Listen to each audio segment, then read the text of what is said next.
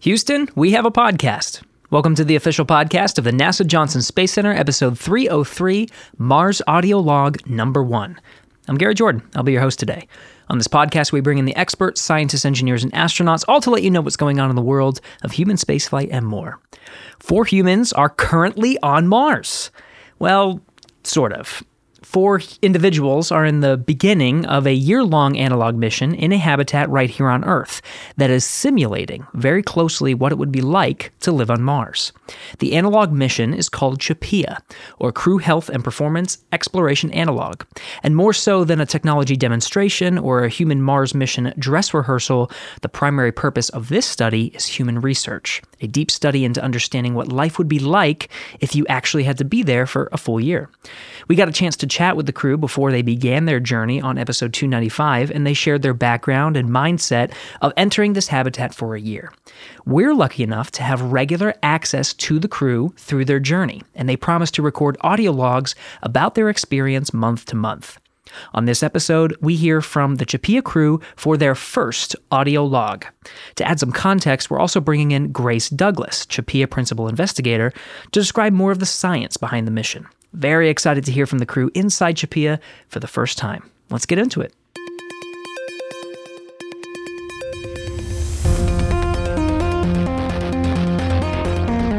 T minus five seconds and counting. Mark. Mission start. T0 launch commit lights are correct. Here she goes.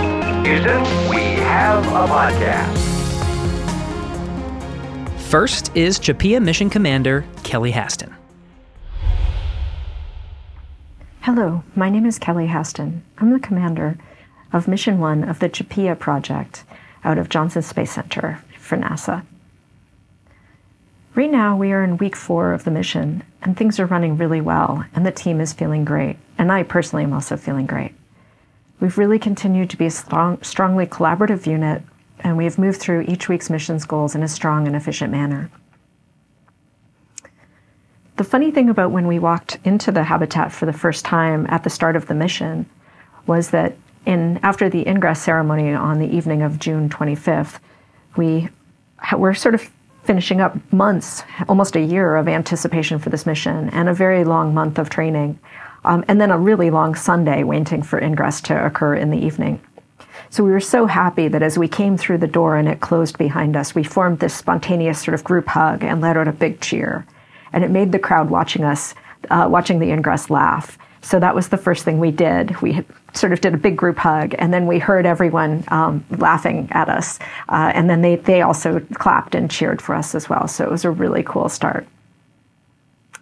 After we entered, we kind of all walked around the habitat looking for changes that had been made during the final preparations, um, because we'd spent time in the habitat, up, up, you know, during training, um, and then we had a few days where we weren't in it as they made final preparations.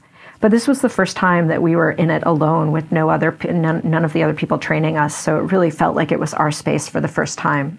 And that was a really cool feeling. So we kind of walked around just checking everything out again, um, looking for things that they might have added. Then we also spent some time unpacking our gear and setting up our bedrooms. Um, but f- before we went to bed that night, we had a celebratory hot chocolate as a group sitting around the table for the first time. Um, and that really sort of cemented the start of the mission. We clinked our glasses, our mugs, and, and we were really excited to get started. So, and, and believe it or not, that first night of sleep was actually really solid. I had no problems or weirdness um, and actually really felt comfortable on the bed and in, in my room. So, a lot of people ask about the food. The food is actually really good. Uh, we have a lot of variety, more than I expected. And we document everything that we eat and drink, even like a shake of salt or pepper. So our meals tend to have a lot of discussion about the merits of a given item, what values it might get you for calories or protein, and how the things go together. And as a matter of fact, there's a document circulating amongst the crew um, that is keeping track of the best combinations of meats and vegetables or other side dishes so that we can keep track of the items that we like best and, and how they actually sort of complement each other. So that's actually been a very robust set of conversations that we have that we never seem to get bored of. Um, daily, we have a lot of different tasks that we do, um, as you might imagine, in uh, a Mars base that is, you know, one of the first of its kind on a new planet. Uh, we have a pretty high variety of tasks, and each week tends to have a particular flavor. So we're usually focusing on something fairly strongly in a given week. Uh, some weeks we're focused on EVAs or extravehicular activities, where we go outside the habitat and walk around on Mars and perform different tasks. These would be in line with what you would expect to keep a Martian base running, um, and sometimes utilize virtual reality and other times do not. The virtual reality is really fun and very beautiful, but each EVA has a particular sort of um, goal that we are trying to achieve in a certain amount of time. So we're usually pretty serious out there, really trying to get our work done, um, but we have a lot of fun as well. Um, and you know the first few weeks have actually really been in line with what i expected both from the information that we got during our evaluation and also during training and also the team that got us ready for the mission during training did give us actually a preview of the first month's schedule so we had um, some good information about what was going to happen to us the first month which was really helpful um, because there were less surprises than maybe we'll get in the future uh, as we were settling in and sort of establishing a lot of our schedule and work norms so that was actually a real positive for the team. We got to actually sort of know what was coming. We didn't always know what it was going to look like, but it was it was really helpful.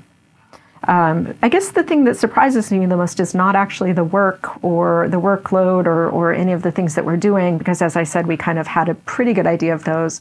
But the surprising thing for me is that I don't actually miss outside yet. I mean, of course, I miss my family and my friends and my, my partner. Um, and and that's sort of normal. But you know, especially given that it's summer and everyone is out doing cool things and, you, you know, we're getting that information from our friends. I don't actually miss being outside and, and going outside the habitat into the Mars space has actually been really satisfying. So maybe it's fulfilling that need for me to, for exploration that I, I often do in my normal life. So I think it also um, suggests that we're really able to drop into the simulation that we're part of, both personally for me and as a team. And so that's been actually a really, um, really awesome finding that we're we're all actually feeling pretty content here so far, or at least I am for sure, and I think the rest of the crew feels like that. So finally, what's coming up in the next month? Um, the upcoming month we'll have some things that are uh, similar. We do do some things that are repeated or sort of similar to what we've already done. So, as an example, when we do the EVAs, um, we'll often do something that is similar or has the same flavor. So, an example of that would be, you know, sometimes we go out onto Mars and we might do something like set up or build some scientific equipment um, or other times we might be collecting samples. And so, even though there are different activities once we get out there, the process of entering and exiting the habitat and sort of some of the procedures that we have to go through, those are all similar. So, we all have like sort of established a baseline behavior around them. But then when we get out, we get to do something a little bit different each day or each time that we go out. So, it's kind of you know, we're moving through a process of getting to know many of those things, but some of them will repeat, you know, regularly because we have to check certain equipment out there and so forth. So we have some repeat things, um, but we also have some really exciting new missions to uh, in the coming month, and some of that will include different use using different types of virtual reality or remote control methods from inside the habitat to accomplish goals outside of the habitat. And so we're sort of building on the the skills that we've been we've been sort of gaining as we, in this first month in the in the mission. So that's actually going to be a really exciting um, area to keep an eye on and see how we grow as a team um, and as individuals. But it's really, uh, really fun and cool tasks that we get to do. So I think everything is actually pretty pretty happy and rosy here um, uh, in Alpha Dune on Mars, and we're doing really great as a team and, and really grateful that people are following us and interested in our progress. All right, that was Commander Kelly Haston kicking us off. Great to hear that the crew is off to a great start. Next is CHAPEA mission flight engineer Ross Brockwell. Hello, this is Ross Brockwell. I'm flight engineer for CHAPEA Mission 1, also known as the Finn. It's July 17th, 2023, and I'm answering some questions from Houston We Have a Podcast. So, first question How are you feeling right now? I'm feeling really good. So it's actually been a lot of fun. Everything's really exciting. Um, coming in here was something. it was a really interesting experience, the ingress ceremony. And, um, you know, the four of us and the crew have been looking forward to it for so long. Um, that coming in was really special. Um, we kind of shared a moment when we got in here and then kind of went around making ourselves at home. So that leads into the second question, which is tell us about the moment you walked through the hatch and began your mission. So that was very special. Um, the ceremony was great. All the staff were really supportive. Um, everyone's very smart, very interesting, very helpful, very committed to the project. So it was really great to actually kick it off. Um, they've really tried hard to put a high level of realism into this, so it was exciting to kind of come through there and, you know, felt like we really were launching on a journey. So, what were the first things we did after entering? Well, we did share that little moment where we all kind of did a group hug and, you know, cheered a bit. It was nice to finally be here. Then we unpacked some of our stuff and um, settled in a little. And we actually hadn't eaten much that afternoon, so we went to the food stocks and started that process and selected a few things to eat, had a little bit of a meal, um, and just kind of took it easy. It was already a little bit late at that point, so it wasn't too long before we went to bed. And how was our first night's sleep? Very peaceful, very restful. Um, really nice to be in here having the mission started. So, you know, we were tired anyway, but just, um, you know, our minds were racing as you would imagine. But once we laid down and settled into the room and turned the lights off, uh, for me personally, it didn't take very long to fall asleep. Um, felt great to be here and be in the first night. So, how's the food? Uh, food's quite good. Um, pretty good variety. Um, some things stand out. Luckily for the crew, the tastes vary enough to where you know a few people have a few different favorites. They don't overlap too much. Um, and the system's working really well so far. I mean, they call it pantry style, so all the food for the you know the the food time frame is just kind of put in drawers and cabinets, and you kind of go through and eat what you what you feel like. Uh, it works out pretty well. So we kind of alternate between just individual items prepared and eaten out of the bag, or you can make a plate, you know, full scale meal. So uh, it's great. They're really enjoyable. And what tasks do they have us doing? So it's a lot of things that you could imagine would be necessary on a real mission. So internal maintenance things, maintenance on the habitat. Um, there's all the health and fitness stuff that we have to do there's training we have to do. There's preparation for specific activities like the extravehicular activities. So sometimes there are pre-brief sessions to prepare for those. So it's pretty scheduled. They have a playbook is the program we use for organizing our days. So all those tasks are itemized and laid out in a plan for us that we go through. There's a little bit of flexibility to it, but not too much. So those things fill up the day. And there's some time too for some personal stuff, for some training of your own choice or communication with family and friends and reading and study. And we have access to movies and books and the library we brought in with us. So lots of things to do. And are the first few weeks in line with we were expecting it to be like? Uh, what is in line and what's a more of a surprise? I would say yes. Things are going pretty much as as would be expected. Um, I wouldn't say anything's really been a surprise. I mean, it is interesting how specific the timeline is laid out for us. Um, I guess I thought it might take us a little bit longer to get into a rhythm, but the things are pretty intuitive. Um, we have a pretty good dynamic between us, so it doesn't take too much effort to communicate ideas and, and changes between the crew. So I think we've picked it up pretty quickly. The first few weeks have flown by.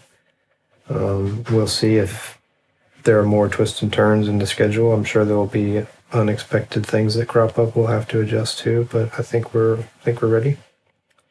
So as to what's coming up in the next month, I'm sure there are some things I can't predict, but there will be another series of EVAs. Some of those are in the virtual reality world, which is really great. It's pretty pretty well done. Really neat to be out there in a virtual Mars surface. Uh, it's pretty high fidelity. It's pretty immersive. Uh, those are really interesting. So kind of getting to know the area around the habitat and where all the facilities are that we have to maintain. Comms towers we have to align and solar panels we have to maintain. You know, geology we have to do. It's all really interesting. And there'll be some more you know, real world EVAs where we go out into the sandbox and work on equipment and build things. Uh, and then there's periodic fitness and health testing we have to do, some biological testing we have to do. So there's all of that coming up. And then before long, we will get into our crop cycle, our food growth, which we're all really looking forward to. So, so far, things are going pretty well, I think, and hope it stays that way. Okay, well, thanks a lot, and I'm sure we'll talk again soon. Again, that was Ross Brockwell, flight engineer. The last two crew members recorded their audio log together, but first we're going to speak with Grace Douglas, CHAPEA principal investigator, to add some context. Grace Douglas, thank you so much for coming back on Houston. We have a podcast. You're welcome. I'm very happy to be here. In person, too. Last time we talked was during the pandemic, and we got to do it as part of our Mars series. You talked about the Mars Advanced Food Systems, and um, we had to do it remotely, but now we get to do it face to face. Yes, very excited about this. Yeah. Um, since we last talked, actually, funny enough, we did a uh, that when we talked, we it was part of our larger Mars series. We were trying to capture a human mission from Earth to Mars and back, and you were and you told us the story of the food system and what we're thinking about for Mars.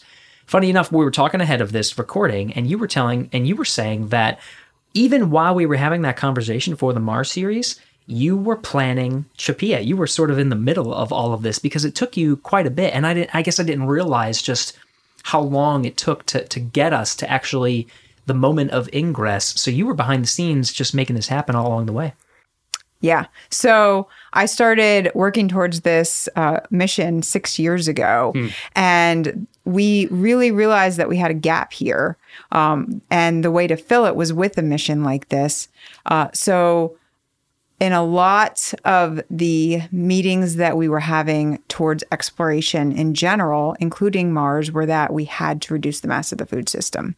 Hmm. And the food system is one of the greatest mass drivers on a human mission for human logistics. And we are going to be resource constrained on these missions. So we are always challenged with reducing that mass. Mm-hmm. Well, the food system is connected to every aspect of health and performance in the human. So the nutrients that we're intaking, the food that we're eating, is impacting every system in our body and the resulting health and performance of every system. And so, in order to have a high performing astronaut who can complete all of their mission tasks, you want to be feeding them adequately to perform those tasks. And when you start talking about cutting mass of a food system, that can become a challenge. If you look through the history of exploration, it has always been a challenge. Even going to the Arctic and the Antarctic, the logistics of carrying that food with them has often been the uh, reason for success or failure. So their resulting food system that they did choose to bring would impact whether that mission was successful, whether that mission failed, and whether they even lost human life. So we really want to make sure that when we're going on these missions, we understand if we do make cuts, what that means to our crew health and performance. And when we would have these conversations um, and we would talk about, okay, well, if we cut this system, it could impact their health, it could impact their performance, it could impact mission objectives. The question was always, well, where is that line? How much is it impacting? What does that look like cognitively and physically? And we really needed more data. There, there's really not a lot of data that's out there that directly shows that correlation between food intake, cognitive performance, physical performance, and health through a, mission like this when you're in that resource constrained environment. So we really needed better data and understanding what that meant with a Mars realistic food system. So that was the basis for starting to put this together. And really this became a very um, integrated evaluation of health and performance that we're getting a lot of data in different areas. So we are getting very important food system data. We are also getting very important data in, in other aspects of health and performance, we have several experts that are part of this.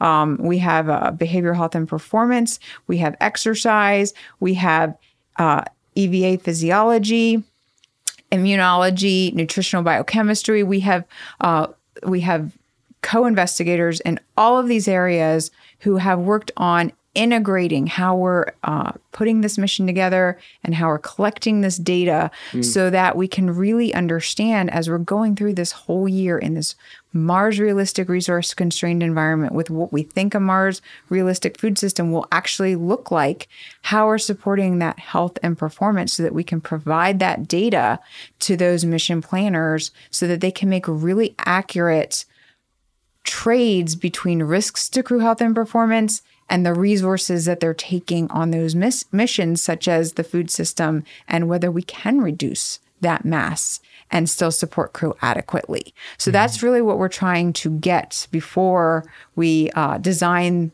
the vehicles that have to take those supplies. Yeah. People were asking you for the data. Show me the data as to why you need this much, and you said "All right, well, you know what? Let's go get that data." And I and what you talked about is it's kind of started with this idea of you were trying to answer the questions of food systems, but it became so much more expansive, right? And your and your involvement with the food system even is, is goes beyond that. You have more of a background in in various other sciences to allow you to integrate and pull in different ex- experts. So exactly the same questions that are being asked of you, show me the data. Other other scientists, other and in different disciplines are being asked the same question. This is everybody's chance to have good data to support a good mission design for Mars. Well, and even beyond that, the real core is it is integrated. So this hmm. actually from day one, when we were looking at, okay, we have to understand how this food system is impacting, it is already an integrated health and performance data set that we're looking for. But we need to bring in all the experts together to get that integrated health and performance data set. So they need that data as well, but it is all connected and integrated. And that's what we've been able to do is actually pull all that together in an integrated data plan so that we can collect that data in that way. Um, So it is giving us all of that data, but really we needed to connect it together. We needed to collect it over that same time frame where we could connect it and be able to understand how we're impacting uh, you know the EVA performance, how we're impacting the exercise performance. Are they and then they're getting the same data through this mission. Is their exercise that they're planning going to support the crew through these missions too? So it is all integrated, but based on how we set it up, how we're taking that data, how we're going to statistically analyze it. We have a biostatistician who's also part of our team, and then how um, we analyze that data, it's going to give us those answers on how those things are associated. And if we make, you know, are we seeing decrements that could be related to um, food intake in a certain area, or or potentially it, we could see the decrement and it could be related to something else. And that's part of the reason we really need to do multiple missions because we would be able to.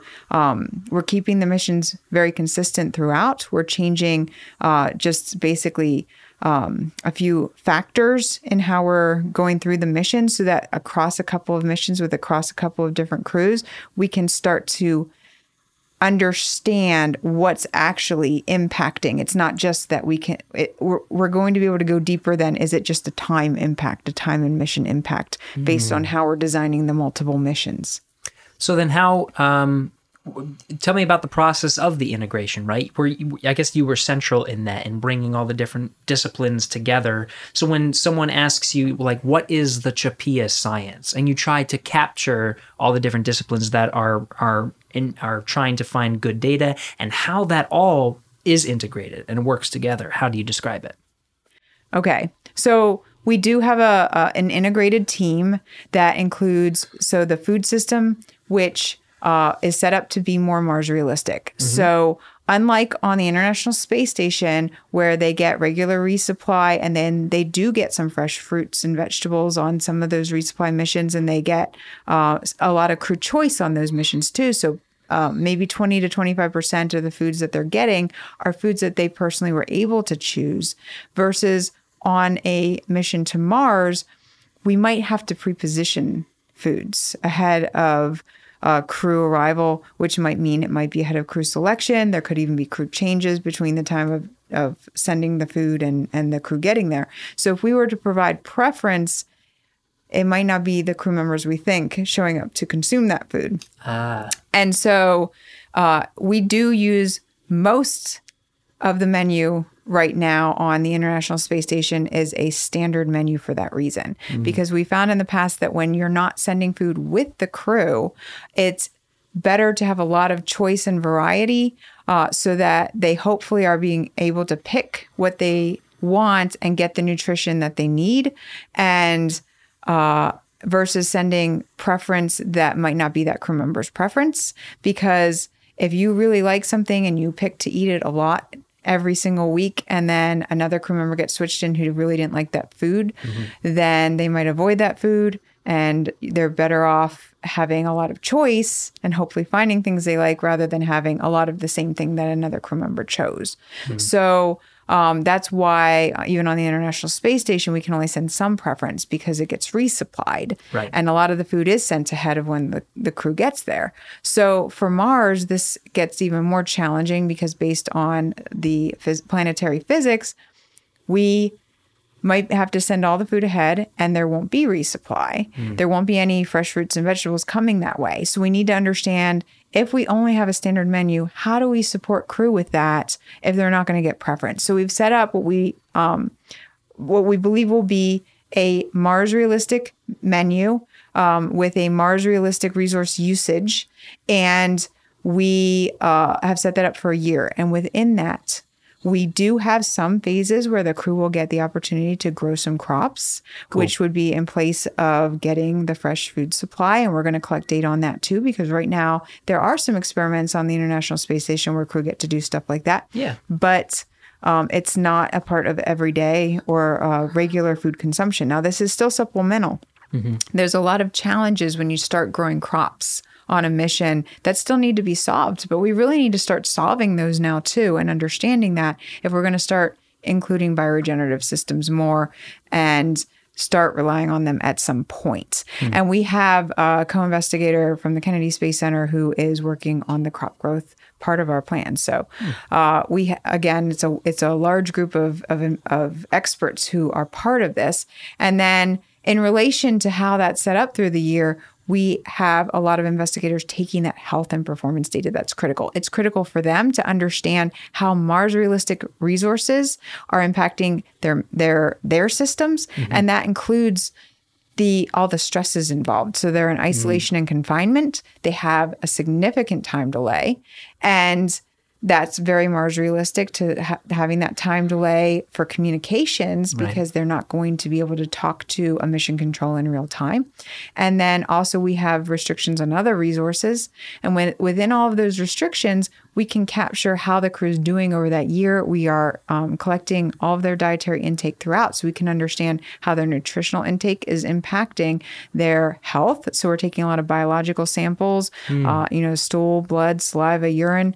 Uh, we're taking uh, a lot of um, performance data from exercise, and we are taking uh, performance data from the uh, EVAs that they're going to go on out in their sandbox, and we will be getting cog- cognitive data as well, so that throughout that mission we can start really understanding the associations of those things by collecting large amounts of data in all of those areas throughout that mission, and we do not have the opportunity to collect a lot of that data um, together on the International Space Station. There's always a lot of experiments going on. There's very few crew members. So to be able to get that data in that integrated way is very unique. And being able to look at it for that length of a mission is is going to give us a lot of really important information on how all of those things are relating and are, and how all of those things are supporting each other. We're also collecting the team performance data. Um, so we have experts from behavioral health and performance who are part of our team. Um, experts from immunology who will be collecting that immunological data from those biological samples, from nutritional biochemistry, who will be collecting their um, nutritional status from those samples. Um, and we have um, a, a biostatistician who will be helping us integrate all of that throughout the mission. Okay. So in so in if you were to think about the analysis process. So I'm trying to get into the mind of a of an investigator for CHAPEA. Is and you said part of this part of the idea of CHAPEA is its repeatability. Is you take this formula, you put it towards one mission, and then you do it f- towards future missions, so you have a really good sample size and, and set. When it comes to the data collection and analysis, starting now, you know, I feel like as a scientist, I'm not a scientist, but if I were, I would be eager. I would be want to go right in and start analyzing some of that stuff, but maybe you have to hold off for a little bit.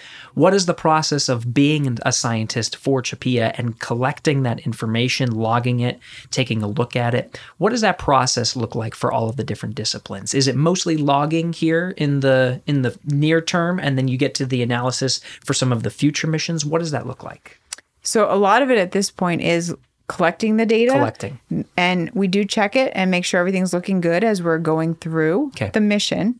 And then a lot of the analysis will happen later Mm-hmm. once we start getting that data over multiple points. And then, of course, so there'll be another uh, integration at the end of all the missions. Okay. So it will take a while to get all that data put together. Yeah, but this is the place to do it. It is this analog, right? You said you can't really try that on the International Space Station just because the operations don't fit for a year long. Let's send a year's worth of food and see how things work. This the analog really helps us to set a scene that is most Mars like that allows us to strategically gather the data in a way that is predictable and controllable.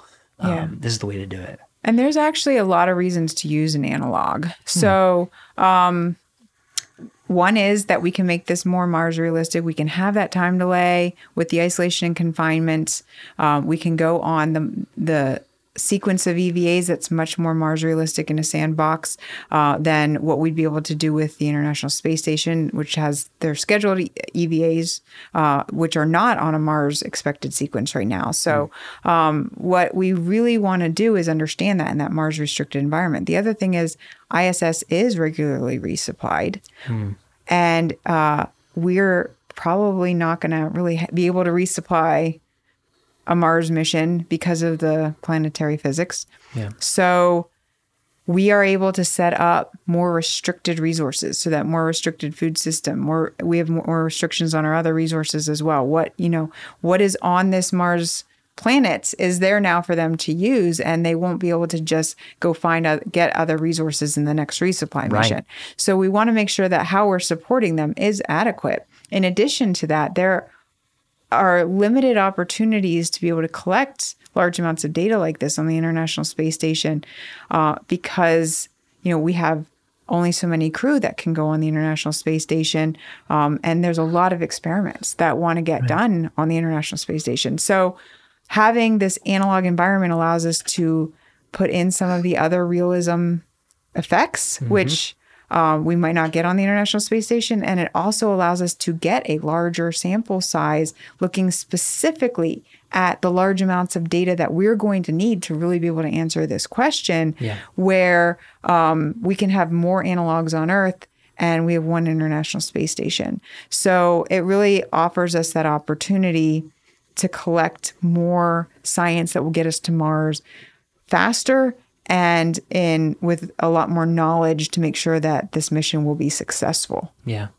As a scientist yourself, you want the best information that you can have to come up with a good plan. And you're thinking from the food system, and and um, there's also you know all these. You, you mentioned the many other disciplines and getting buy-in into this mission, because I feel like there was a sense of desire for exactly what you were seeking.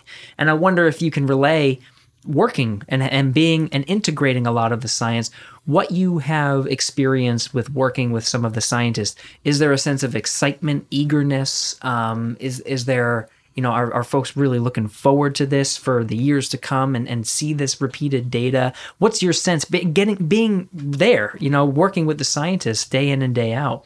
Um, what what what is their sense of excitement towards this mission I would say that everybody's really excited. Uh, from the very beginning, there was a strong support from the science and engineering teams who saw that we really needed to start collecting data in this direction to start informing those missions. And this was really a missing piece that we were uh, we were getting challenged with these resource restrictions without having a really good sense of what that meant to the crew impact. And we really need to be able to understand that trade that we're making before we go on those missions. So right from the beginning, everybody was very excited when we started moving in this direction.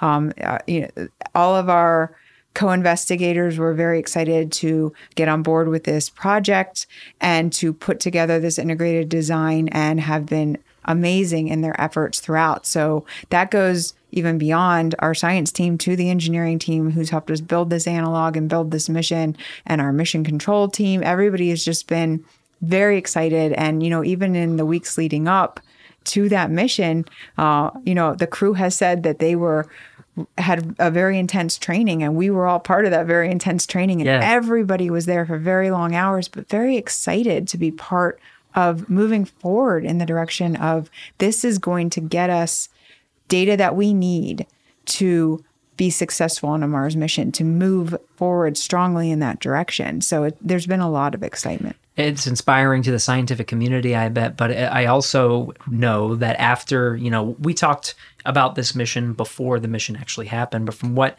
I read, from what I saw, the interest in participation in human research analogs spiked because of this effort.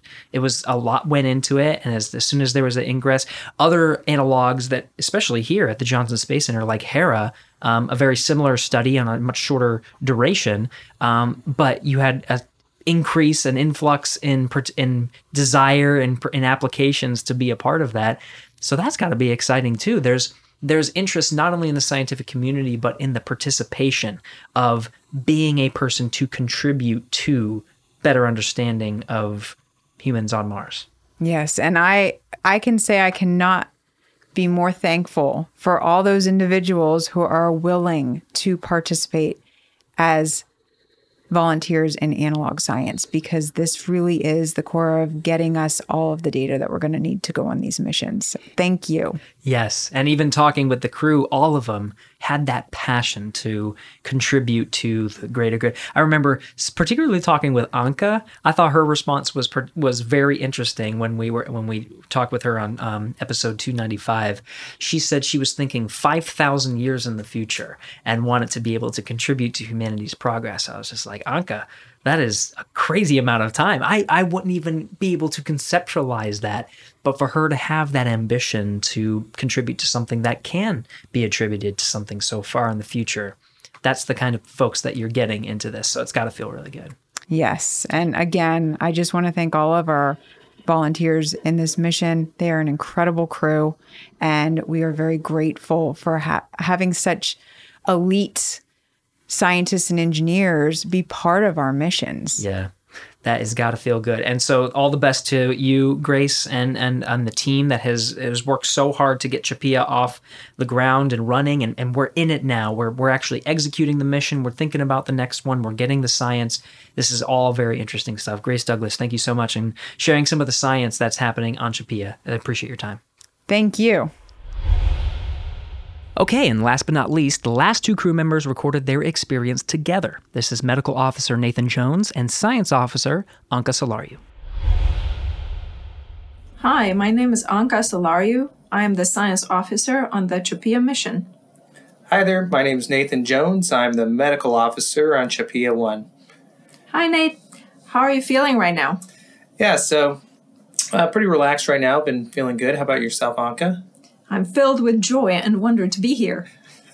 All right. Well, um, I'm going to go on with the next question. It says, Tell us about the moment you walked through the hatch and began the mission. You go, Nate. Okay, well, I guess I'll answer the question. It said, uh, um, I think we all basically walked in, they closed the door on us, and we kind of stood there from out looking at each, uh, at each other and kind of just kind of uh, started cheering, um, kind of embraced each other arm in arm, you know, and uh, kind of stood in a circle and uh, just said some encouraging things to each other. Right. For me, it was really like we walked into a dream. It was all very surreal, especially after that intense and emotional ingress. Yeah, it was emotional. I, I uh, took a little flack from my family for uh, I think I cried just a little bit whenever I was uh, thanking my family. So Hey Nate, what did you do the first thing after entering?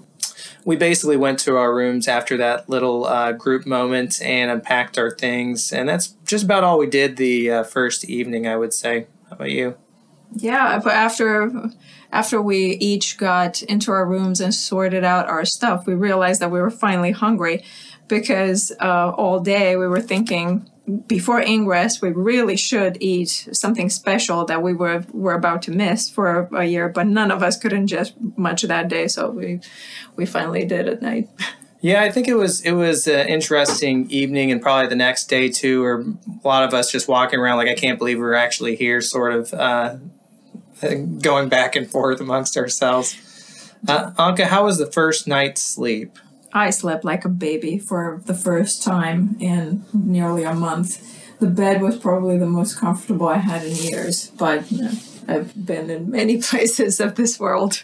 How, how was it for you? I'd say it was fine. The uh, there wasn't much to note. It, the beds weren't terribly amazing. They're uh, kind of twin size beds, so about what you'd find in a dorm. Uh, it was a bit humid in the rooms, I think, when we woke up. So I think we all woke up feeling a bit warm. Um, but otherwise, it was fine. How do you feel about the food, Nate? I think the food's pretty good. It's the same thing that the um, astronauts eat on the International Space Station for the most part. They actually get maybe a little bit more fresh foods due to the fact that they have a bunch of resupply missions. Um, but we have a good variety, and it usually keeps us uh, from getting too bored of most foods. We also get a special meal on Saturday nights every week. Uh, we had tacos one Saturday, I think Indian food this past weekend. Uh, they always keep it just a little bit more interesting. Yeah.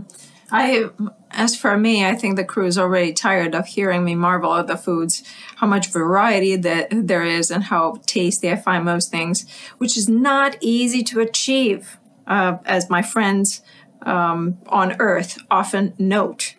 So it is very. It's also very surprising that I don't actually miss a whole lot. Just a couple crunchy stuff. That's it. yeah. Uh, yeah, I, I'd, I'd say I probably miss eating chips and some of those crunchy sorts of things and maybe popcorn. Um, Anca, what tasks do they have us doing?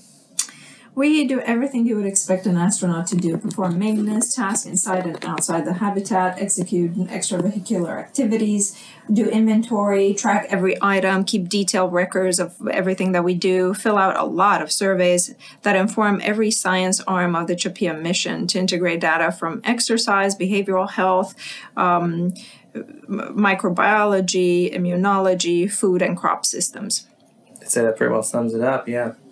Um, are the first few weeks in line with what you expected them to be like? I'd say pretty close. I always suspect that NASA would have a hard time keeping us busy as we're all pretty, um, I'd say we're all pretty high functioning, high functioning and uh, hard workers, uh, pretty efficient people in general, which is what allowed us to uh, to do many things that we've done that qualified us to be on the mission. So um, we tend to get things done pretty quickly, I think, and uh, that keeps them on their toes uh, at mission control. Yeah, I agree. I think uh, our learning curve was f- shorter than we um, we actually anticipated. So. Um, the only thing that is uh, unusual for me is that I'm slightly giddier than I am on Earth. Okay. But that's it. What is in line with your expectation and what is more of a surprise? Uh, I'd say we've had quite a few issues pop up already, mostly IT related. We've been able to solve uh, many of them, if not all of them, eventually. Uh, I know that I have a decent background in IT, and it's definitely been helpful to know how to code. And so I've been able to use that a bit more than I ever expected to. Well, um, expectations for me are a fairly tricky thing. We were eager to start using the schedule and experience that famous red line by which we are to live our lives. Um, the delay is really interesting. It really makes the experience of time different in a way that I'm still trying to wrap my my brain around. But a most pleasant surprise was how easily we fit together to do our ta- our task. You'd imagine them putting quote unquote strangers because we don't feel like strangers to one another putting strangers together necessarily would create tension, but we're getting into week four with all of our wits about us, and we still laugh together and we seek each other's company and still have fun. So, um, good. Yeah. uh, what's coming up in the next one, Nate? Uh, I haven't really looked forward to the next month yet. I'm more of a taking it one day at a time sort of person. So I do know that this week we're doing a lot of fitness testing and sample collections, uh, and they're going to use those to compare to future uh, testing and past testing that they've done on us. That's about it. Right. And I am very much like you, Nate. I love watching the days rolling by, and I've um, take things as they come. I do look forward to the crops, though. I really can't wait to actually see plants and talk to them and pet them every now and then, and if hopefully even eat them. that would be good. We can get them to that point. Well, uh, I think that's all the questions we had to answer for now. We appreciate everyone's time, and we uh, hope that you all have a good week. And think of Mars. Houston, go ahead. Stop of the space shuttle. Roger, Became a feast for all mankind. It's actually a huge honor to break a record like this. Not because they are easy, but because they are hard. Never Houston. Welcome to space. Hey, thanks for sticking around. Super fun to hear from all the crew members inside CHAPEA. Great to know that they are off to a fantastic start. Cannot wait for the next one, and I hope you learned something today. You can check out nasa.gov for periodic updates on their progress, and of course, keep listening to us. We're going to be doing these audio logs monthly. This is the first in our series. Uh, if you want to check out more podcasts, we're at nasa.gov slash podcast. You can click on us, Houston, we have a podcast, or any of the other great shows we have across the agency. If you navigate to us, you can listen to any of our podcasts in no particular order. If you want to talk to us, we're on social media. We are on the Facebook, X, and Instagram pages of the NASA Johnson Space Center. Uh, and you can use the hashtag AskNASA on any one of those platforms to submit an idea for the show. Just make sure to mention it's for us at Houston We Have a Podcast.